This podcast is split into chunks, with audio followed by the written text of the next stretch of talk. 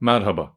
Yepyeni bir seriye başlıyoruz. Antik Mısır tarihi ve bu seride elimden geldiği kadar kapsamlı bir şekilde hem Mısır tarihini, hem kültürünü, hem yaşayışlarını, hem de bilinmesi gereken her şeyi ayrıntılı ve mukayeseli bir şekilde anlatmaya çalışacağım. Böylece çok güzel bir belgesel arşivi oluşturmuş olacağız. Bu video Mısır tarihine giriş videosu olacak ve burada Mısır kültürü, Mısır yaşayışı, Mısır inancı, antik Mısır'da bilim ve kraliyet öncesi dönemle alakalı bilgiler vermeye çalışacağım. Devamında eski krallık, daha sonra orta krallık, en sondaysa yeni krallık videosunu yaparak dönem dönem Mısır'ı hemen her yönüyle aktarmaya çalışacağım. Bir de geç dönem vardı ama onunla alakalı bir video yapmayı planlamıyorum. En azından şu an için öyle bir planım yok ama belki seriyi tutar ve yapmak gerekir. O yüzden çok da kesin konuşmayayım. Son bir ayrıntı. Bu seri bittikten sonra 2. Ramses, 4. Amenofis veya Kleopatra ile alakalı da ayrı videolar yapmayı planlıyorum. Çünkü Antik Mısır gerçekten de benim epey bir ilgimi çekiyor ve okumaktan, anlatmaktan aşırı keyif alıyorum. O yüzden elimden gelen ne varsa yapmaya çalışacağım. Elbette bütün videolarımda olduğu gibi bu video serisi içinde epeyce bir kaynak karıştırmam gerekti. Hatta sırf bu Mısır tarihi araştırmalarım yaklaşık 3 ay sürdü. Ben faydalandığım bütün kaynakları açıklama kısmında belirttim. Dolayısıyla ben bu seriyi bitirene kadar öyle bir ay iki ay beklemek istemiyorsanız kendi başınıza okumak istiyorsanız açıklama kısmındaki kaynaklara bakabilir ve o kaynakları temin edip kendiniz de okuyabilirsiniz. Sanırım yeterince açıklama yaptım. Öyleyse çok uzatmadan Mısır tarihine başlayabiliriz. Antik Mısır İmparatorluğu 3000 yıl kadar varlığını sürdürdü ve tarihe dünyanın gelmiş geçmiş en ilginç medeniyeti olarak kazındı.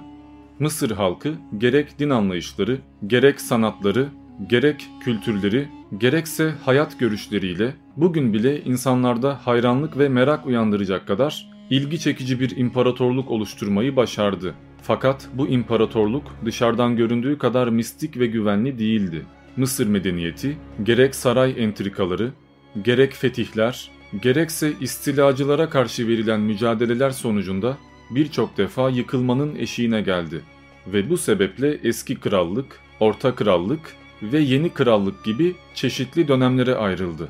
Kuruluştan yıkılışa kadar geçen 3000 yıl esnasında Mısır İmparatorluğu sırasıyla 30 hanedan tarafından yönetildi ve her hanedan ardında çeşitli miraslar bıraktı. Bu arada tarihçi Maneto'ya göre bu hanedanların sayısı 30 değil 31 ama bu ihtilafa daha sonra değineceğiz. Öncelikle şunu belirtmem lazım. Milattan önce 664'ten geriye gittiğimizde yeni krallık için 10 ila 20 yıl ve erken hanedan dönemi içinse 50 ila 100 yıla kadar çıkan bir hata payı bulunmakta. Çeşitli kaynaklarda bahsettiğim dönemlerde doğan firavunlarla alakalı verilen rakamlar bu ölçeklerde bir hata payı barındırıyor.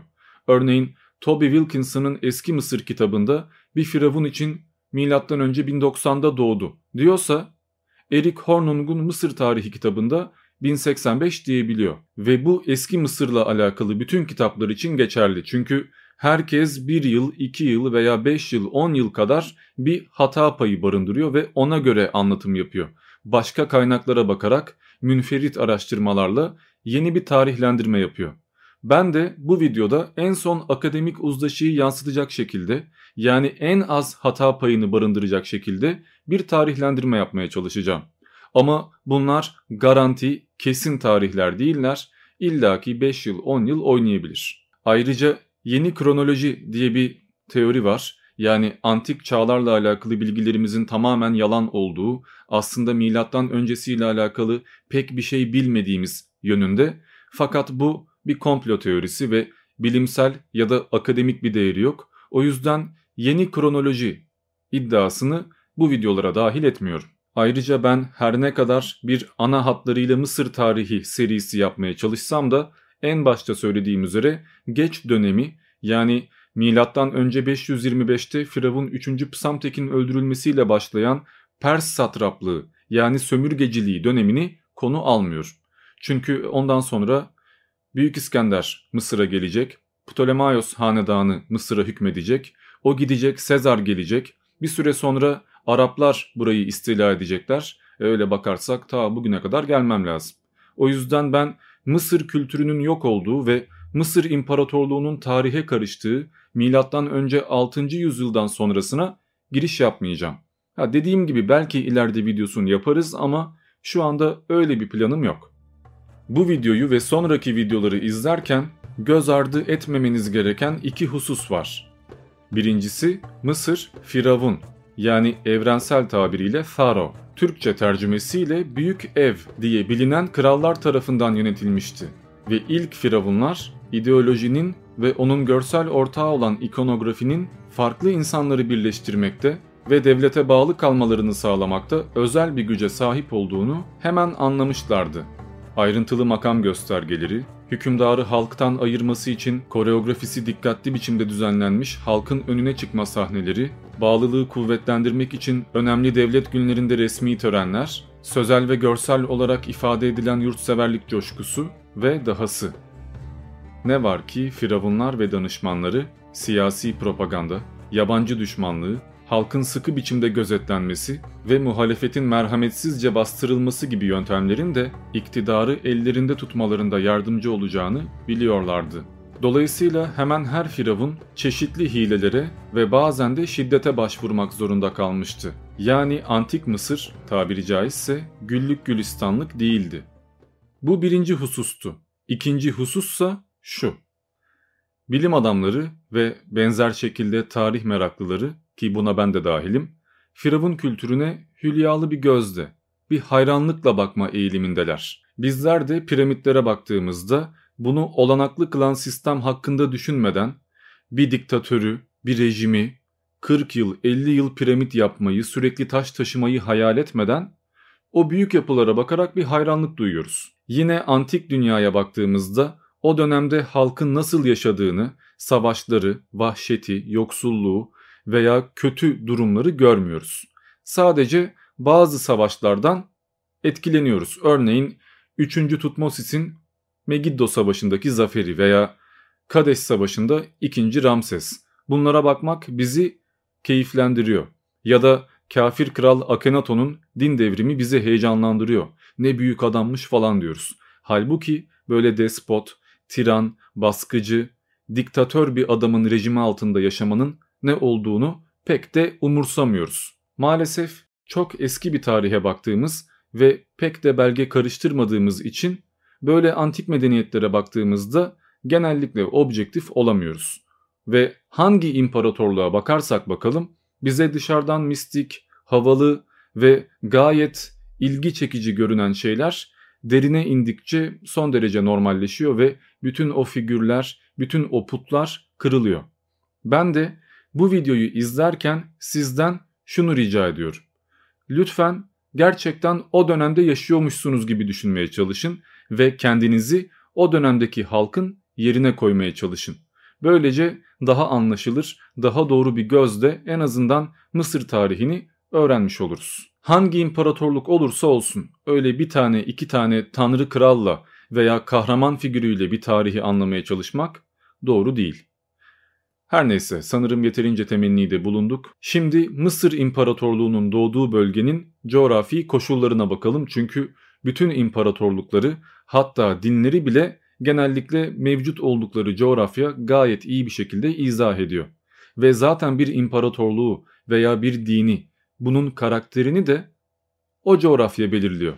Zaten bu yüzden Herodot Mısır için Nil'in armağanı diyor. Çünkü dediğim gibi her imparatorluk bulunduğu coğrafyanın bir ürünüdür, bir meyvesidir.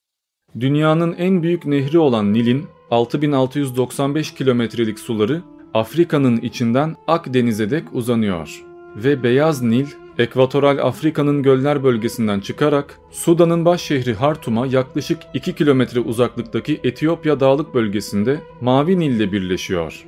Bundan sonra Atabara Nehri Nil'le birleşerek ve şiddetli bir akıntıyla kuzey yönünde devam ederek çeşitli şelaleler oluşturuyor. Bu şelalelerin sonuncusu Azvan'dadır ve Firavunların M.Ö. 1550'den itibaren Kuş adını verdikleri Nübya'ya karşı eski zamanlardan beri Mısır'ın doğal sınırını oluşturuyor. Nil Nehri ülkeyi üç parçaya ayırıyor. Dağların seyrekleşmeye başladığı yerden Azva'nın yaklaşık 900 kilometre kuzeyine kadar uzanan dar Nil şeridi Yukarı Mısır olarak anılıyor. Kuzey boyunca giden nehir yatağındaysa yani Orta Mısır'daysa Nil'den sıra dağlarla ayrılan yerde Firavunlar tarihinde önemli bir merkez haline gelen Göller bölgesi Fayyum bulunuyor. Eski dönemlerde bir kanal sistemiyle Nil'e bağlanarak nehrin suyuyla doldurulan bu yerde kalıntıları bugün hala deniz seviyesinden 40 metre aşağıdaki Birket Karun'u oluşturan büyük bir göl bulunmaktaydı. Ayrıca Nil, bugünkü Kahire metropolünün yakınlarındaki eski Memphis'in kuzeyinde 7 kola ayrılarak Akdeniz'e dökülmekteydi. Bu kollar arasında kalan alüvyonlu topraklar bir üçgen biçimi yani delta oluşturuyordu ve bu bölge Aşağı Mısır diye tanımlanmaktaydı. Anlaşılacağı üzere Yukarı Mısır dediğimiz bölge düşündüğümüzün aksine aşağı taraftaydı ve Aşağı Mısır bize göre yukarı tarafta bulunuyordu. Maalesef Nil'in yedi kolundan bugüne sadece batıda Reşit şehrinden, doğuda ise Dimyat bölgesinden denize dökülen iki kolu kaldı ve görüldüğü kadarıyla Nil'in Mısır halkı için önemi çok büyüktü. Çünkü Mısır'daki hayat Nil'e bağlıydı. Tropikal bölgelerde ve Etiyopya platosunda yazın sürekli yağan muson yağmurları, Mavi Nil ve Atabara'nın her yıl şiddetli bir biçimde kabarmasına sebep oluyor. Haziran sonunda yavaş yavaş yükselmeye başlayan nehir, Ekim ayına kadar Mısır topraklarına taşarak kıyılarda verimli balçıklar biriktiriyordu ve böylece Nil Nehri son derece bereketli bir tarım yapılmasını sağlıyordu. Nehrin taşması yılın en büyük olayı sayılıyordu ve insanlar bundan epey bir fayda sağlıyordu.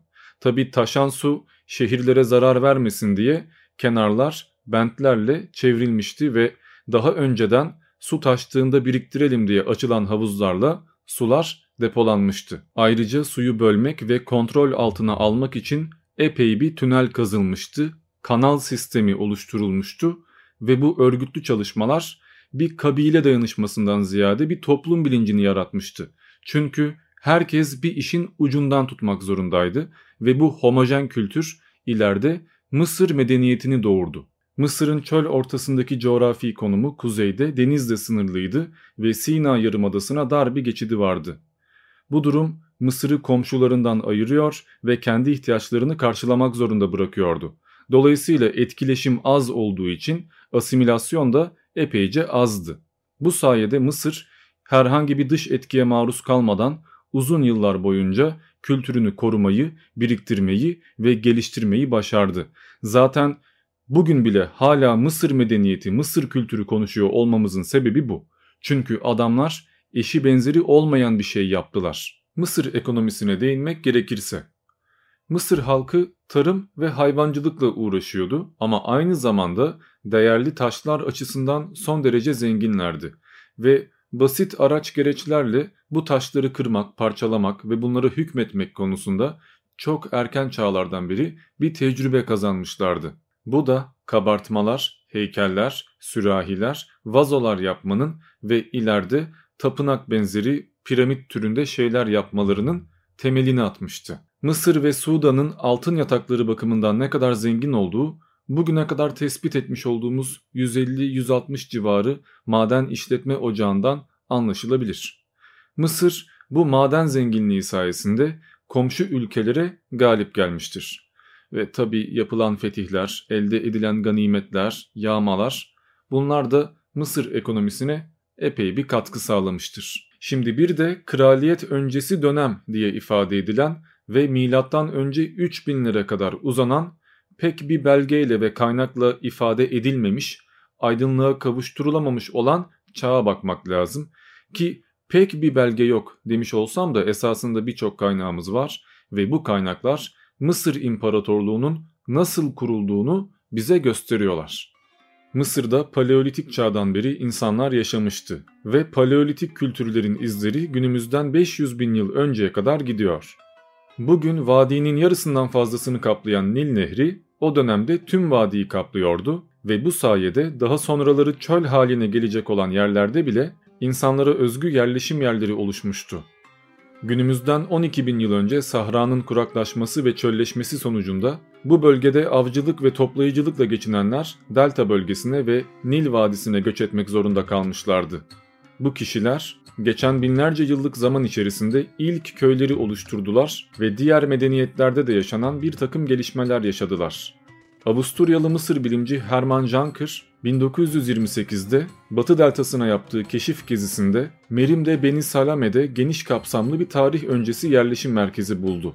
Neolitik çağa ait ve zaman olarak önce 5000'lere dek giden köyün kalıntıları buluntu yerine göre Merim'de kültürü olarak tanımlandı.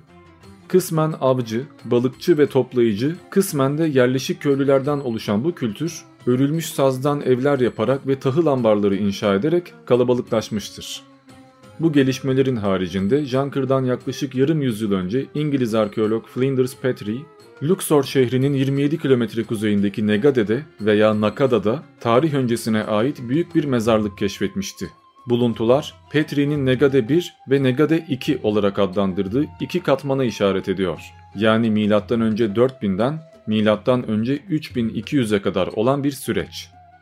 Daha sonra buna Negade 3 seviyesi de ekleniyor ve M.Ö. 3200'den M.Ö. 2950'ye kadar olan süreç Mısır kültürünün ve Mısır İmparatorluğu'nun net olarak doğduğu dönemi ifade ediyor. Orta Mısır'daki küçük bir yerleşim merkezi olan Badari'de Negade kültürünün kalıntıları haricinde açıkça Negade bir çağının öncesi sayılabilecek mezarlar ve kenarları siyah lekeli, kırmızı cilalı seramik eşyalar bulundu. Bu çağda yaşayan Mısır halkı ağırlıklı olarak yerleşik olmayan ve ölülerin defnedilmesi için yerleşke benzeri tören yerleri inşa eden çobanlardan ve hayvancılıkla uğraşan göçebelerden oluşuyordu.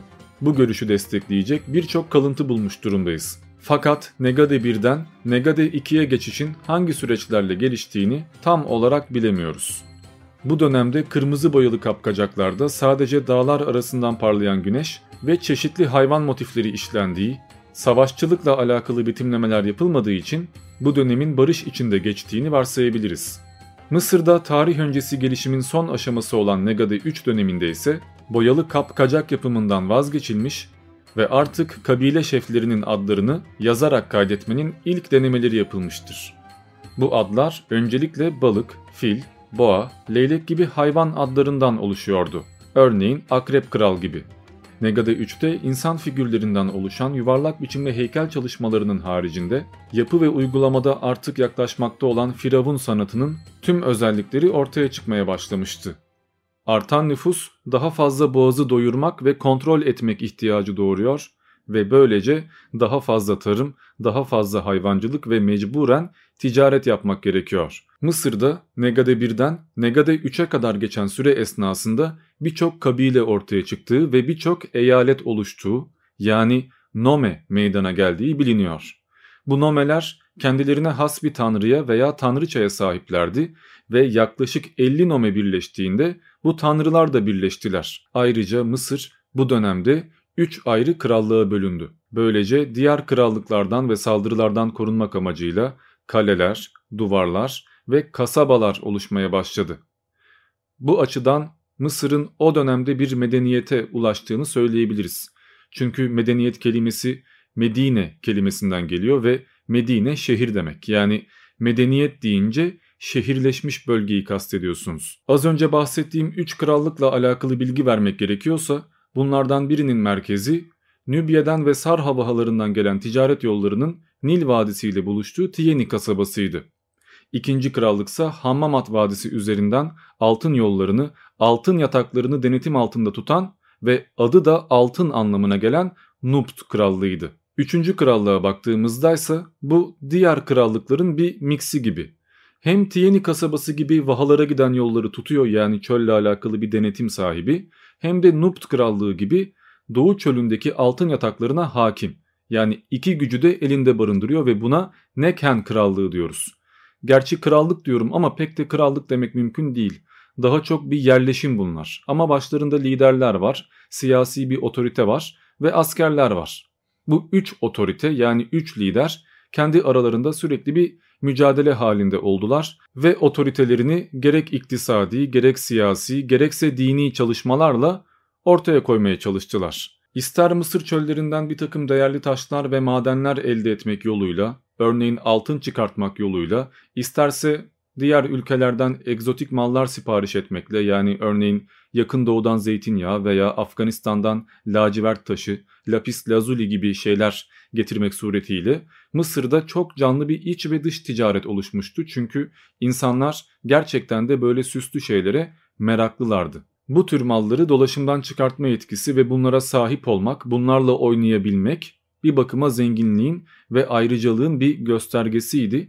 Bu yüzden zamanla insanlar kendi sınıfsal bölümlerini ve yetkilerini gösterebilmek adına mezarlarını oldukça süslü, taşlarla bezeli ve gösterişli bir şekilde inşa ettirmeye başlamışlardı. Hatta bu yüzden üstlerinde de sürekli bir süs vardı. Kollarında 50 tane altın bilezik geziyordu. Böyle gidiyordu. Ve bunun daha abartılı versiyonunu, en abartılmış versiyonunu ileride Firavun mezarlarında göreceğiz. Çünkü Firavun en ayrıcalıklı, en üstün, en zengin, en önemli olduğuna göre halktan biri gibi gömülemezdi değil mi? Onun mezarı ve cenazesi en abartılı olmalıydı. Zaten bu yüzden ileride Firavun mezarı olarak tapınaklar veya piramitler inşa edilecekti. Ayrıca duvarlara kabartma resimler çizme ve firavunların savaş başarılarını resmetme geleneği de yine eyaletler döneminden kalma bir uygulamadır. Oldukça verimli geçen avların resmedildiği veya çok büyük sürülere sahip çobanların bile bu tip kabartmalar yaptırdığı biliniyor. Mısır'da M.Ö. 3400'den sonra krallıklar birleşti ve Aşağı Mısır Krallığı ile Yukarı Mısır Krallığı olmak üzere iki krallık oluştu. Aşağı Mısır'ın başkenti Buto, Yukarı Mısır'ın başkenti ise Hierakonpolis oldu. Geçen uzun yıllar içerisinde ise başkentlerde bir değişime gidildi ve kuzeyde Sais, güneyde ise Tinis ya da Abidos başkent yapıldı. Bu krallıkların koruyucu tanrıları Yukarı Mısır'da Set, Aşağı Mısır'da ise güneş tanrısı Horus olarak seçildi.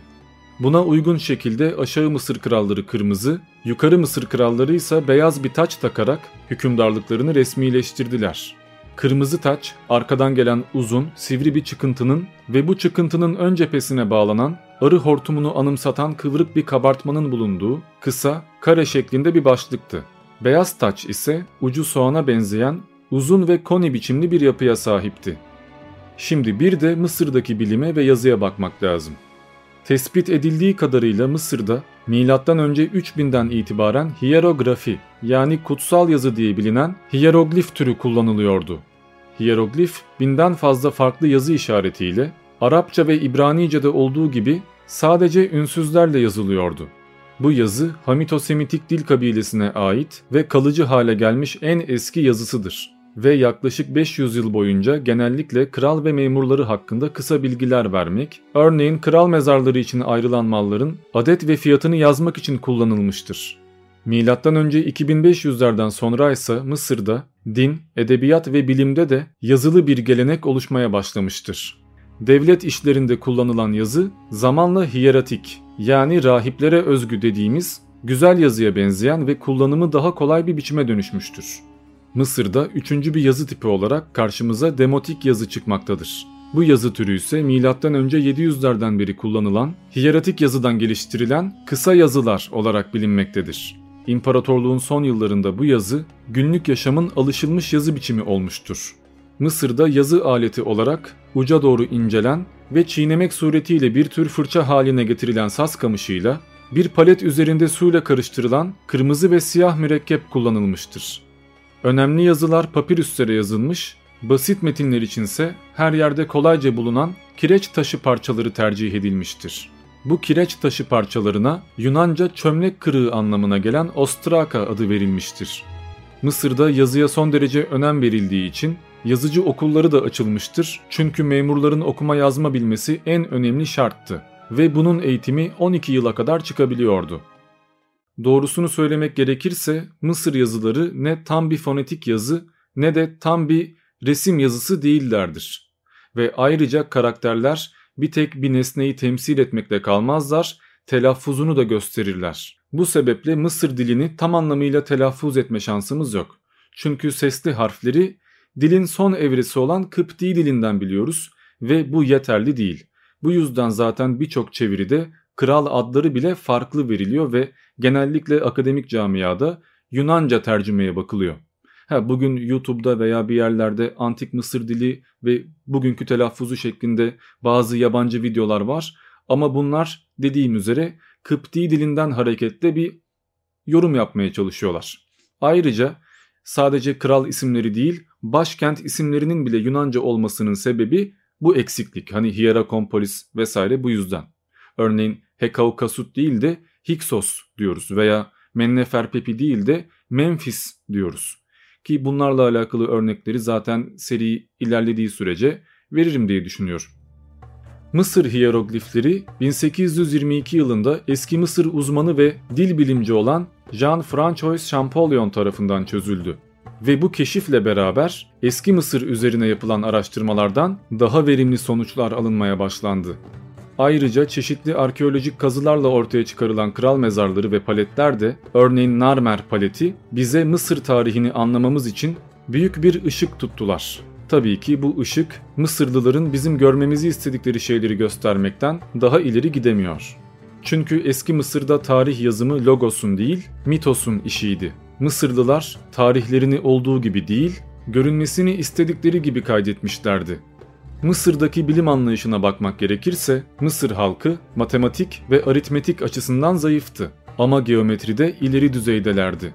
Bazı araştırmacılar Mısırlıların Pisagor teoremini bile bildiğini düşünüyor ve bu fikirler epey eskiye gidiyor. Örneğin Diyojen Laertius Pisagor üzerine aktardığı bilgilerde Pisagor'un Mısır'a giderek orada bir eğitim almış olabileceğini, en azından böyle iddiaların olduğunu söylemiştir.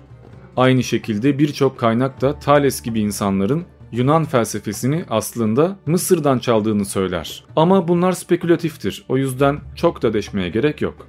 Devam edersek Mısırlıların pi sayısını 3,14 şeklinde yani gerçek değerine çok yakın olarak hesapladıkları biliniyor. Mısırlılar bununla kalmıyor, M.Ö. 3000'de Mısır takvimini geliştiriyorlar ve bu takvim Nil Nehri taşkınlarına dayanıyor. Mısır takvimine göre bir yılda taşkın, ekin ve hasat olmak üzere dörder aylık 3 mevsim bulunuyordu ve Mısırlılar buna dayanarak bir yılı 30 günlük 12 aya bölmüşlerdi. Sonrasında ise buna 5 gün daha ekleyerek 365 günlük bir güneş takvimi geliştirmişlerdi. Fakat fazladan 6 saat gibi bir payı hesaplayamadıkları için takvimleri bizim takvime göre her 4 yılda bir bir gün geri kalıyordu. Daha sonra bu takvim Mısır ele geçirildikten sonra Sezar tarafından güncellendi ve daha da sonrasındaysa küçük bir iki düzeltme ile Papa Gregorius tarafından miladi takvim olarak ortaya koyuldu. Yani aslında bizim bugün kullandığımız takvim Antik Mısır'dakinin biraz düzeltilmiş versiyonu. Peki nasıl oldu da bunca şeye rağmen Mısır'da bilimsel bir sıçrama yaşanmadı? Şöyle, Mısır'da matematik piramit yapımında ve arazi ölçümünde kullanıldı. Yani sadece uygulama amaçlıydı. Bilinen kurallar kuramsal delillerle ve formüllerle desteklenmeye çalışılmadı. Mısır astronomisi de takvimin uygulamadaki talepleriyle sınırlı kaldı. Herhangi bir astrolojik kurguya gidilmedi. Mısır'da eski krallık döneminde bile tıpta uzmanlık dallarının oluştuğu ve terminolojiler geliştiği biliniyor. Örneğin cerrahi ile ilgili mükemmel teşhisler içeren Edwin Smith papirüsü bunun en önemli belgelerinden biri. Ama bütün bu bilgiye rağmen Mısırlı hekimler tedavide büyüye başvurmayı tercih ettiler. Yani fizikle metafizik epeyce birbirine girmişti ve doğal ve doğaüstü ayrımı yapılmamıştı. Gerçi 5000 yıl öncesinden bahsediyoruz. Bu gayet normal. Bu bir giriş videosu, bir hazırlık videosu. O yüzden vermem gereken bir iki ayrıntı daha var. Onları da konuşalım, sonra videoyu bitirelim. Tabi bu ayrıntılar komple tarih değil. Biz burada her ne kadar tarih serisi yapıyor olsak da arada mitolojiye falan da değinmem gerekiyor. Çünkü Mısır deyince aklımıza gelen bir takım şeyler var. Önce piramitler, sonra mumyalar. E iyi de piramit de mumya da ölümle alakalı, mitolojiyle alakalı. O yüzden çok uzun olmamak şartıyla burada bunlara biraz değinmeyi planlıyorum. Seri bittikten sonra zaten Mısır mitolojisi üzerine apayrı bir video paylaşacağım. Ama neyse biz bakalım Mısır mitolojisi ve Mısır ölüm anlayışı nasılmış? Mısır İmparatorluğu hemen her şeyini Nil Vadisi'ne borçlu olduğu ve insan yaşamı da suya ihtiyaç duyduğu için bu önem halkın mitolojisine de yansımıştı. Mısır anlayışında kozmogoni yani evren doğumuna ilişkin, yaratılışa ilişkin en eski açıklamaya göre başlangıçta yalnızca Tanrı Nun olarak kişiselleştirilen bir su kaosu vardı ve bu şöyle ifade ediliyor. Kendisini yaratan büyük Tanrı, o sudur. O Nun'dur. Tanrıların babasıdır. Bu anlayış diğer mitolojilere de yansımış bulunuyor. Örneğin Tevrat'ın yaratılış kitabı şöyle başlıyor. Başlangıçta Tanrı göğü ve yeri yarattı. Yer boştu. Yeryüzü şekilleri yoktu. Engin karanlıklarla kaplıydı. Tanrı'nın ruhu suların üzerinde hareket ediyordu. Yine başka örnek vermek gerekirse Nun mitini Altay yaratılış destanında Tanrı Ülge'nin hiçbir şey yaratılmamışken boşlukta suların üzerinde yüzmesiyle veya Yunan inancındaki Okeanos mitosuyla bile ilişkilendirebiliriz. Ayrıca Mısır inancında yaşamın temeli olan Nun, ileride Nuh tufanına benzer bir kıyameti de yine su yoluyla getirecek olan bir varlıktır ve bu da Tevrat'taki Yahve'nin yani Tanrı'nın yarattığıma pişman oldum diyerek kendi yarattıklarını bir su taşkınıyla yok etmeye karar vermesine benzetilebilir. Mısır, Mezopotamya'daki hemen her uygarlığa yansıyan bir imparatorluk olduğu için daha sonra bu fikirlerden yola çıkılarak Gılgamış veya Atrahasis efsaneleri oluşturulmuş olabilir. Belki de bu su yoluyla gelen kıyamet, Mısır halkına can veren Nil Nehri'nin bir gün kontrolsüz bir taşkınla canlarını alacağı şeklindeki bir inancın göstergesi olabilir. Canı veren de alan da Nil olacaktır. Anlaşılacağı üzere din Mısır kültürünün tümünü kapsamaktadır. Örneğin hanedanlar öncesi dönemde yani M.Ö. 3000 ve öncesinde Mısır kültüründe hayvan biçimli tanrılar bulunmaktaydı. Muhtemelen bu figürler totemcilik anlayışından kaynaklanıyordu. Zira her totem belli bir hayvanı temsil ediyordu ve her kabile kendine özel bir hayvana ve tanrıya sahipti. Bu totemler zamanla eyaletlerin tanrıları düzeyine yükseldiler ve daha sonra da tanrılar insan biçiminde yani antropomorfik bir şekilde düşünülmeye başlandığı zaman hayvan totemlerinin bazı uzuvları insan vücuduna eklendi işte bu şekilde hayvan başlı insan vücutlu tanrı betimlemeleri ortaya çıktı. Tabi hayvan başlı insan figürleriyle alakalı başka başka teoriler de var. Örneğin şaman kültürünü yaşayan toplumlarda şamanlar bir hayvan postu giyerek doğa ruhlarını temsil ediyorlardı ve duvarlara resmedilirken de hayvan biçimli bir şekilde resmediliyorlardı. Bu açıdan antik Mısır tanrılarını antik Mısır'ın daha antik dönemden kalma şamanları gibi görebiliriz. Ki buna şamanizm video serisinde değinmiştik zaten. Mısır Panteonu hakkında kısa bir bilgilendirme yapmak gerekirse belli başlı Mısır tanrıları şunlardır. Gökyüzü tanrısı Şahin başlı Horus, güneş tanrıları Ra, Amon ve Aton, yaban eşeği başlı düzensizliğin, çöllerin ve savaşın tanrısı Set, mumyalamayla ilgili çakal başlı tanrı Anubis ve ölüm ve öbür dünya tanrısı Osiris. Bu tanrılar Mısır tarihi boyunca karşımıza en çok çıkan ve en çok tasviri yapılan tanrılardır.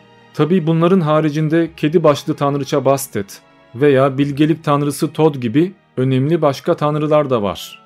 Mısır inancının ölümden sonrasıyla alakalı sunduklarının toplumsal yaşama etkilerine gelince, Mısır'da yaşam süresi kısa olduğu için insanlar 20 yaşına ulaştıkları anda mezarlarını planlamaya başlarlardı. Mısır inancına göre ölen kişi ölümden sonra bir duruşmaya katılırdı. Bu duruşma tanrılar katında yapılırdı ve duruşmaya tanrı Osiris başkanlık yapardı. Ölen kişi 542 ilahtan oluşan bir konseyin karşısına çıkar ve Anubis meşhur terazi merasimini gerçekleştirirdi. Bu merasim Mısır Ölüler kitabında öte dünyaya giden birinin durumunu anlatan çok uzun ve ayrıntılı bir şiirle gayet hoş bir dua ile ifade edilmiştir. Şimdi bu duanın son kısmını Shock Voice'tan alıntılayalım ve ardından terazi merasimini inceleyelim. Heliopolis'e yemin ederim hiç günah işlemedim. Keraoa'nın alev taşıyıcısına yemin ederim hiç çalmadım. Hermopolis'in burnuna yemin ederim hiç aldatmadım. Gölge yiyicisine yemin ederim insan öldürmedim. Göğün çift aslanına yemin ederim yiyecek çalmadım. Heraklepolis'in kemik kırıcısına yemin ederim Mabedin servetini yağmalamadım. Akrabalarımı gömdüm. Hizmetkarlarımdan hiçbirinin kızını esir etmedim. Kutsal hayvanlardan olan gökyüzünün akbabalarını besledim. Doğduğumdan beri bir defa bile hakim önünde dayak yemedim.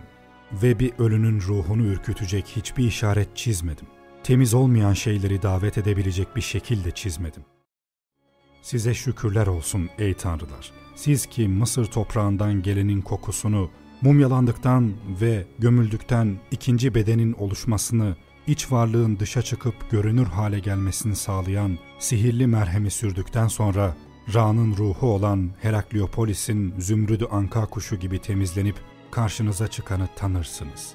Size şükürler olsun. Ey Amenti kapılarının ardında yaşayan Osiris peştemalları giymiş tanrılar.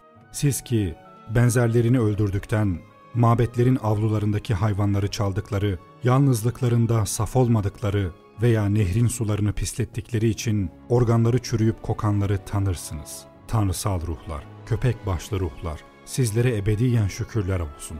Ben ki karşınıza çıkmadan ölmüş ve yeniden doğmuş bedenimin yıkanıp sargılara sarıldığını, gözlerime antimuan sürüldüğünü görmüştüm. Bilirsiniz ki yumurtayı oluşurken kırmamışım. Mendes teknesi üzerinde yemin etmemiş, Abidos'ta Ptahtate'nin adını anmamıştım. Beni kurtarınız. Beni yanınızda tutun. Çünkü nefesim saf, kalbim saf, ellerim saftır ve beni görenler şöyle der. Ey saf olan sen! Hoş geldin. Ruhun aşağı dünyada sükunet içinde olsun. Hoş gelmiş ol. Çünkü iç organlarını Maat Gölü'nde yıkadın. Ey saf olan sen! Osiris'in karşısına çıkabilirsin. İşte bu Osiris'in karşısına çıkıştan sonra terazi merasimi yaşanıyor. Bu merasim şöyle. Terazinin bir tarafına ölen kişinin kalbi, diğer tarafına dürüstlüğü sembolize eden bir tüy koyuluyor ve kalp tüyden hafifse kişi makeru oluyor. Yani iyi bir hayat geçirmiş sayılıyor ve yeni hayatına gitmesine izin veriliyor.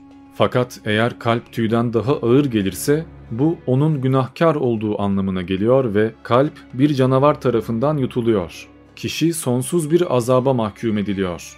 Bu esnada olup bitenleri ise tanrıların katibi Tot kaydediyor ve not alıyor. Tıpkı İslamiyet'teki kiramen katibin gibi. Ayrıca Mısır'da ölen kişinin daha sonra tekrardan bedene geri döneceği inancı yaygın olduğu için cesetler korunmaya alınıyordu yani mumyalanıyordu. Mumyalama işleminde karnın sol tarafında küçük bir yarık açılır ve iç organlar sökülür. Ayrıca burundan çengel benzeri bir alet sokularak beyin paramparça edilirdi. Parçalanmış beyin cesedin burun deliklerinden çıkarılırdı ve bu suretle cesedin çürümesi önlenmiş olurdu. Çıkarılan organlar kurutulduktan sonra kanopik adı verilen 4 adet vazoya konurdu ve bu vazolar Osiris ile Isis'in oğlu olan Horus'un 4 oğlunun başını temsil eden figürler şeklinde tasarlanırdı. Mısır inancına göre çakal başlı Anubis mideyi, şahin başlı Kbepsenuf bağırsakları, maymun başlı Hapi akciğeri, insan başlı olan İmset ise karaciğeri koruyordu. Bu mumyalama işlemi toplam 70 gün sürüyordu. Ayrıca Mısır'da sadece insanlar değil, kutsal sayılan kedi, timsah ve boğa gibi hayvanlar da mumyalanıyordu. Bütün bunların haricinde Mısır'da ölümle ilgili olarak mezarlıklarla birlikte piramitler de inşa edilmişti ama bunlar sonraki videonun konusu. Şimdi bir de Mısır kültürü ve devlet yapısına bakmak lazım. Mısır'da Firavun bütün gücü elinde toplamıştır ve Mısır'da teokrasi hakimdir yani tanrı egemenliği. Bu yüzden Firavun da tanrı veya tanrı tarafından özellikle yaratılmış bir varlık gibi görülmüştür ve bir dönem Firavun tanrının oğlu diye kabul edilmiştir. Kaynaklara baktığımızda her türlü kült eylemini ve dolayısıyla askeri başarıları tek başına kral yapmış, kral başarmış gibi görüyoruz. Çünkü öyle gösteriliyor. Bu yüzden Roma dönemine kadar kral bütün tapınak içi çizimlerde ya tek başına bir orduyu yenerken ya da tek başına Tanrı'ya dua ederken gösterilmiştir. Bunun tek istisnaları şenliklerdir, kutlamalardır. Bu tür tasvirlerde kral genellikle hizmetçileriyle veya yardımcılarıyla beraber gösterilmiştir. Çünkü mantıken her ne kadar inançta öyle olsa da bütün devleti her şeyi tek başına bir adamın yönetmesi mümkün değildir. İlla ki bazı askerlere, din adamlarına, valilere yani başkalarına ihtiyacı olacaktır. İşte bu şekilde kral zamanla yetkisini etrafındaki insanlarla paylaşmaya başladı ve memurluk sistemi de böyle oluştu. Zaten bu en eski tasvirlerde bile gösteriliyor ve genellikle memurluk ikiye ayrılıyor. Birincisi kralın kişisel görüntüsünden, sağlığından, onun tanrısallığından, halkın önüne çıkarken daha tanrısal görünmesini sağlamaktan yani şovlardan sorumlu yakın memurlardı. Diğerleri ise yani ikinci grupsa sözcü gibi kral adına konuşan veya kraldan aldıkları emri diğer bölgelerde kral adına uygulayan kişilerdi. İkinci grup yönetmekle ve yaptırımlarla ilgilendiği için önemli mevkileri barındırıyordu ve bu yüzden ikinci gruba sadece kralla akraba olan prensler, akrabalar, yakınlar bunlar gönderiliyordu. Çünkü kraldan direkt emir almak ve uygulamak, onun karşısında ölmeden kalmak mümkün değil. Dolayısıyla bu tanrısal güce ancak tanrısala yakın kişiler ulaşabilir ve dayanabilir. Bu sebeple bu kişiler soylulardır. Ve bu inançla beraber eyalet reislikleri yani valilikler ve daha sonra belki bölünmeler meydana geliyor. Mısır'da memurluğun en yüksek seviyesi vezirlikti ve vezir ülkede kraldan sonra en büyük yetkiye sahip olan kişiydi. Dolayısıyla o da krala yakın bir kişi oluyordu. Yönetme, yargı, ticaret, askeriye, din hemen her şeyle vezir ilgilenmekteydi ve bu yüzden çoğu zaman yeni hanedanı kuran yani devrim yapan veya ülkeyi kurtarmaya çalışan kişiler vezirlerdi. Örneğin Amenemhet bunlardan biriydi. Vezir sadece kraldan emir alıyordu ve sadece krala hesap veriyordu. Bu yüzden aslında vezir de bir bakıma firavun gibiydi. Önce 1550'lerden sonra bu vezirlik görevi ikiye bölündü ve aşağı Mısır veziri ve yukarı Mısır veziri olmak üzere iki vezir hüküm sürmeye başladı. Ülkede güç sahibi olan diğer bir kesimse beklendiği üzere rahiplerdi. Ve Mısır inancına göre baş rahip yani peygamber son derece önemliydi. Öyle ki ülke çöküşe geçtiğinde yani ara dönem diye ifade ettiğimiz dönemlerde genellikle yönetim rahiplere kalıyordu ve ülke tamamen şeriatla yönetiliyordu. Hatta bu yüzden çoğu zaman bir vezir veya bir general darbe yapmak zorunda kalıyordu. Ki bunlarla alakalı örnekler zaten sıradaki videolarda verilecek. Şimdilik çok da kafa karıştırmak istemiyor. Zaten söylemiş oldum aslında ama askerlerin de önemli mevkilere geldiğini belirtmek lazım. Özellikle M.Ö. 2000'den sonra at arabaları, çeşitli savaş teknikleri ve bir takım ekipmanların gelişmesiyle beraber askerlik mesleği son derece önemli hale geldi ve askerler zamanla Firavun üzerinde söz sahibi olmaya başladılar. Öyle ki bazen isyana kalkıştıkları bile oldu. Yani Yeniçeri Ocağı gibi bir güce sahip olduklarını söyleyebiliriz. Özel mülkiyete gelince Mısır'da çok ufak bir kesimin, çok ufak bir bölümün yani ayrıcalıklı insanların özel mülkiyet sahibi olma, bir arazi veya ev alma şansları vardı. Genellikle serbest girişim veya serbest meslek yoktu ama yine de bir kölecilik veya köleleştirme olduğunu da söyleyemeyiz. Bunlar da biraz abartı şeyler. Özellikle piramitler öyle köle orduları tarafından yapılmadı. Bunları zaten konuşacağız. Ama tamamen özgür olduklarını söylemek de doğru olmaz. Mısır'da Mısır vatandaşı bilgisi ve görüntüsüyle gerçek bir insan sayılırdı ve dışarıya da şüpheyle bakılırdı.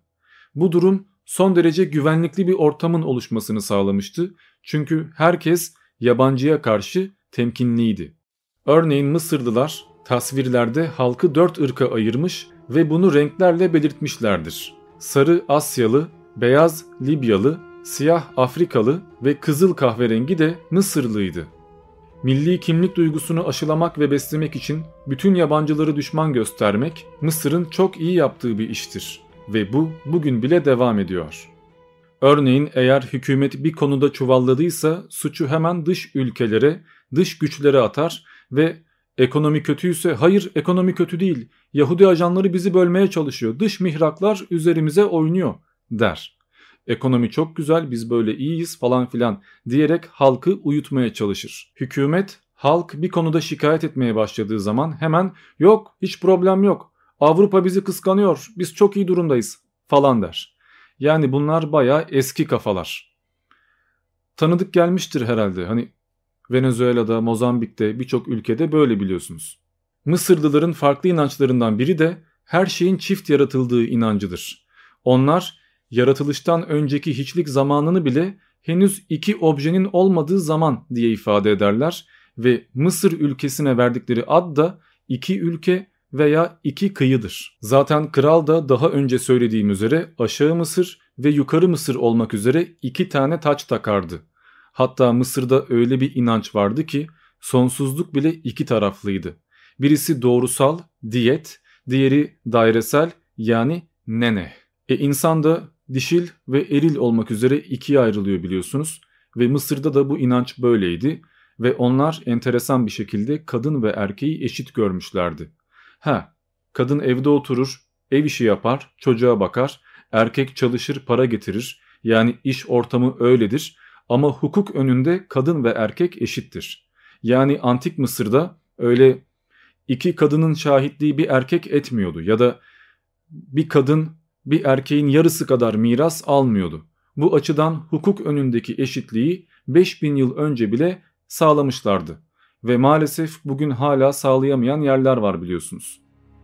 Mısır'ın tarih bilincinden bahsetmek gerekirse, Mısırlıların tarih yazımının bizim bugünkü tarih yazımımızdan son derece farklı olduğunu söyleyebiliriz. Mısır tarihinde yıllar numerik sayımlarla ifade edilmemiş, genellikle bir askeri zafer ya da bir tapınağın inşası gibi özel olaylara göre adlandırılmışlardır. Eski krallıkta 2 yıllık aralıklarla ülkede vergilendirme amaçlı hayvan sayımı yapıldığından bu vergi değerlendirmesi kraliyet adıyla ilişkilendirilmiştir ve bu şekilde bir tarihlendirme olanağı elde edilmiştir. Örneğin Kral Pepi zamanındaki ikinci sayım yılı gibi. Bu yüzden Mısır'daki tarihsel metinler hep kralla alakalıdır. Bu amaçla oluşturulan ve taşa yazılmış kayıtlardan geriye ne yazık ki sadece oldukça harap olmuş birkaç örnek kalmıştır. Bu parçaların en büyüğü Palermo Müzesi'nde korunmaktadır ve bu nedenle Palermo taşı diye bilinmektedir. Ama iş Mısır tarihini araştırmak olduğu zaman temel kaynaklar modern tarihçilere kronolojik açıdan sağlam bir çatı sunuyorlar. Tüm dönemlere ait sayısız belgeyle beraber erken dönem ve eski krallıkla alakalı bazen de eski Mısır dönemine tarihlenmiş ve diğer anıtlarla bağdaşan kronolojik kayıtların parçaları bugün hala duruyor. Ayrıca bugün Torino Müzesi'nde korunan papirüsler gibi tabletler ve kral listeleri de büyük ölçüde elimize ulaştılar. Son olarak Rahip Maneto'nun M.Ö. 280'de Kral 2. Ptolemaios için Yunanca yazdığı Mısır tarihi de oldukça önemli bir eserdir. Onun eseri üzerinden geriye gidilerek hükümdar aileleri 31 sülale veya hanedana bölünmüştür. Fakat birçok tarihçi 31. hanedanı Mısır tarihine dahil etmiyor. Zaten başta söylemiştik. Ve ne yazık ki Maneto'nun eserini sadece Yahudi tarihçi Flavius Josephus'un ve geç dönem antik Hristiyan yazarların kitaplarındaki birkaç alıntı sayesinde bilebiliyoruz. Mısır zaman dizini kültürel başarılara yani taş çağı, tunç çağı, demir çağı gibi dönemlere odaklanmaktansa krallara dayanan bir şema kullandığı için ve büyük bir çoğunluğuna sahip olsak da bütün kaynaklar eksiksiz bir şekilde elimize ulaşmadığı için en başta söylediğim üzere çeşitli yazarların kitaplarında çeşitli tarihlendirmeler bulabiliyoruz. Kral 1. Setos'un bugün hala Abidos'taki tapınağında duran krallar listesi, Maneto'nun da kendi Mısır tarihinin başlangıcına koyduğu gibi Mısır'ın ilk tarihsel kralını Meni, Yunancasıyla Menes diye tanıtıyor. Son yapılan bilimsel çalışmalar, Maneto'nun kimi hanedanlarla örneğin 7. hanedanla ilgili verdiği bilgilerin antik tapınak kayıtlarını yanlış anlaması sebebiyle bütünüyle yanlış olduğunu ve 9. ve 10. hanedanların aslında iki tane değil de yalnızca bir tane hanedanı temsil ettiğini söylüyor. Ama bu düzeltmeler dışında Maneto sisteminin etkileyici biçimde sağlam ve doğru olduğunu biliyoruz. Şimdi son bir konuya yani Mısır'daki tapınak ve mezar kültürüne değineceğiz. Ardından videoyu bitireceğiz. Tarihin gördüğü bütün totaliter hükümdarlar gibi Mısır krallarının da statülerini yansıtmak için tasarlanmış devasa yapılara saplantıları vardı. Mısır kralları M.Ö. 3000'lerde kerpiçten yapılan ve mastaba yani merdiven adı verilen mezarlara gömülmüşlerdi. Mastabalarda dik bir kuyu içinde zemin seviyesi altında bir mezar odası bulunmakta ve ana mezar odasının tam üzerinde ise zemin seviyesinde dikdörtgen planlı, kerpiç ya da taştan inşa edilmiş bir yapı yer almaktaydı. Eski Mısır'da bu yapının doğu yüzüne ölen kişinin ruhunun yani kanın geçebileceği düşünülen sahte bir kapı yapılır ve kapının üzerine de ölen kişinin ünvanı ve adı yazılırdı. Görüldüğü kadarıyla 3. hanedan zamanında ana oda genişletilmiş 4. hanedan zamanında ise odanın içine bir sunak eklenmiştir. Bu sunak üzerine yiyecek maddelerini sembolize eden maddeler ya da gerçek yiyecekler bırakılarak ayrıca eğer ölen kişinin mumyası bozulursa ruhun bu heykellerden birine gireceğine inanıldığı için odaya ölen kişinin heykel ve heykelcikleri konularak bir takım ritüeller gerçekleştirilmiştir. Bu açıdan mastabalar hem mezar hem de tapınak niyetinde kullanılmışlardır ve zamanla üzerlerine kat çıkıldığı için bir süre sonra basamaklı piramitlere dönüştürülmüşlerdir. Fakat Orta Krallık döneminde piramit ve mezar soyguncularının çoğalması yüzünden piramit yaptırmak yerine kaya mezarları yapılmaya başlanmıştır. Ve bunlar da Krallar Vadisi'nde gizli koridorlar, gizli geçitler, sahte mezar odaları ve gerçek mezar odalarını içeren karmaşık yapılara dönüşmüşlerdir. Eski krallık zamanında yapılmış tapınakların en güzel örnekleri güneş tanrısı Ra için yapılanlardır. 5. Hanedan krallarından Neuserre tarafından Abu Ghurab'da yaptırılan güneş tapınağı en öne çıkan tapınaklardandır. Tapınağın en belirgin özelliği içinde bir sunağın bulunduğu açık avlu ve güneş tanrısını simgeleyen kalın bir dikili taştır. Bu tapınakta tapınağı sınırlayan duvarların dışında pişmiş topraktan bir kayık da bulundurulmuştur. Çünkü eski Mısırlılar güneş tanrısı Ra'nın gece bu kayığa binerek yolculuğa çıktığına inanmışlardır. 5. Hanedanın bütün firavunları bu tür güneş tapınaklarını piramitlerinin yanı başına yaptırmışlardır. Fakat ne yazık ki Orta Krallık zamanından kalan tapınakların çoğu günümüze kadar orijinal planlarını koruyamamış, harap olmuşlardır. Bunların bazıları Hiksoslar tarafından tahrip edilmiş, bazıları da 18. Hanedan kralları tarafından geliştirilmişlerdir. Örneğin Deir el Bahri'de bulunan Montuhotep tapınağı, Orta Krallık zamanından günümüze kadar bozulmadan gelebilen tapınaklardan biri olarak gösterilmektedir. Kayalık bir dağın yamacına yapılan bu tapınak, diğer tapınaklar gibi çoğunlukla ölen insanlar için yapılan ayinlerde kullanılan ölümle alakalı bir tapınaktır. Bir başka deyişle Mısır'da tapınaklar ölü kültüne hizmet etmişlerdir. Zaten genellikle Mısır'da bütün mimari faaliyetler ölüm kültüyle, ölülerle alakalı. Yani adamlar ölüme hakikaten kafayı takmışlar. Her şeyleri ölüm ve ahirete dayalı. Bu o kadar uç noktalara varıyor ki birinci hanedan zamanında Firavun'la beraber mahiyetini de gömüyorlar. Yani bir Firavun öldüğünde onun hizmetçileri, metresleri hatta hayvanları bile Firavun'la beraber gömülüyor. Tabi bununla alakalı da bazı rivayetler var. Yani kimileri şöyle söylüyor. Firavun ölünce onun mahiyeti de kendini kurban ediyordu. Hani öteki dünyada da ona hizmet edelim mantığıyla kendilerini öldürüyorlardı. Böyle diyenler var ama genellikle akıl ve mantık ve çoğunluk şunu söylüyor. Hayır, Firavun ölünce onun mahiyeti ona kurban ediliyordu. Çünkü Mısır inancına göre Firavun'a bu dünyada hizmet edenler öteki dünyada da hizmet edeceklerdi. E öyleyse Firavun ölünce onların ölmemesi Firavun'un öteki dünyada hizmetçisiz kalacağı anlamına gelirdi. Dolayısıyla isteseler de istemeseler de Firavun'la beraber onun bütün hizmetçileri öldürülüyordu. Bu yüzden birinci ve ikinci hanedan mezarlarında genellikle yerlerde bir sürü kemik, kuru kafa, iskelet bulunur. Çünkü gerçekten de millet kralla beraber öldürülmüştür. Ve bu daha sonra da Vikinglerde veya başka toplumlarda görülen bir şeydir. Ama gönüllü yapılan bir şeydir. Örneğin bir lord öldüyse onun metresi kendisini onunla beraber öldürür. Öte yandan bu politik bir önlem de olabilir. Yani mantıken eğer hizmet ettiğiniz firavun öldüğünde siz de ölecekseniz bu durumda adam ölmesin diye her şeyi yapmanız lazım. Ona iyi bakmanız lazım. Ona darbe yapılmaması lazım, koruyabilmeniz lazım. Hiçbir şekilde içinizde bir ajan olmaması lazım vesaire vesaire. Dolayısıyla bu taktik bir bakıma Firavun'un da hükümdarlığını garantiye alıyor. Hatta ikinci videoda bunu konuşacağız ama 90 yıldan fazla yaşayan, hüküm süren Firavun var. Yani biz 10 yılda 20 yılda illallah ediyoruz. Bir gitmedi artık diyoruz ama 90 yıl başta kalan 70 yıl başta kalan Firavun var. Şimdilik Mısır tarihine giriş için Mısır'ı anlamak için yeterince bilgi verdiğimi düşünüyorum. Zaten eksik kalan şeyleri de ikinci videoda, üçüncü videoda yani seri boyunca anlatmaya devam edeceğim. Öyleyse şimdilik bu kadar. Ben Diamond. Sıradaki videoda görüşmek üzere.